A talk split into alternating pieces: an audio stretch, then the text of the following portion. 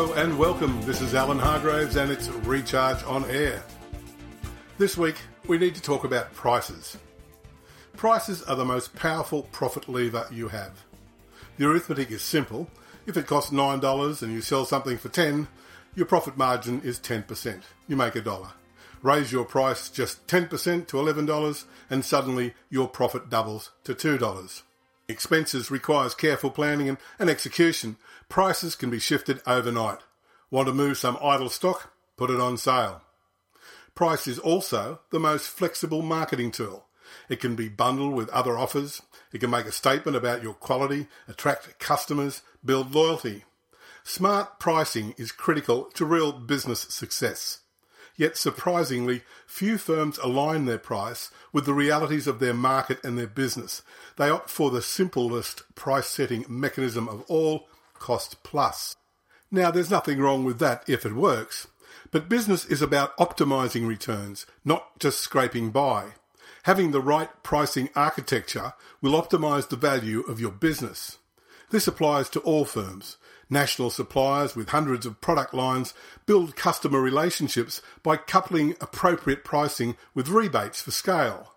At the local coffee shop, a promotion where customers get every 10th cup free applies the same principle. Both fiddle with price to build business. So, how should you approach pricing? First, develop a holistic strategy. Put pricing in a whole of firm perspective. What are you trying to achieve in terms of market position and in terms of market share? Second, focus on value. Examine what problem your product or service solves. What is the value of that solution? How can you improve its appeal or its delivery? This is the key to releasing hidden margin and boosting profitability. Three, be inclusive. Have a pricing team. Take advice. Get input from finance, sales, marketing, and operations. You'll be surprised at their contribution. You will end up with a much more creative price policy backed with buy in and understanding. Four, keep it simple. Build a pricing structure that is easy to comprehend and can be adjusted via simple rules that everyone understands. And lastly, investigate alternatives. Look at bundling, selling add-ons, staggering payments, preferred customer discounts, or even the actual prices themselves. Something that sells for $4.99 in McDonald's says value.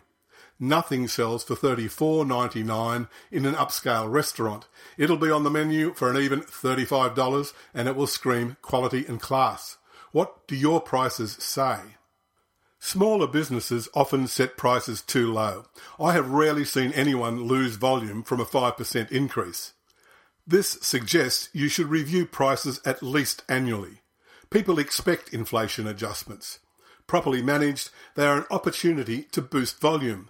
Market them via special promotions and bundled offers.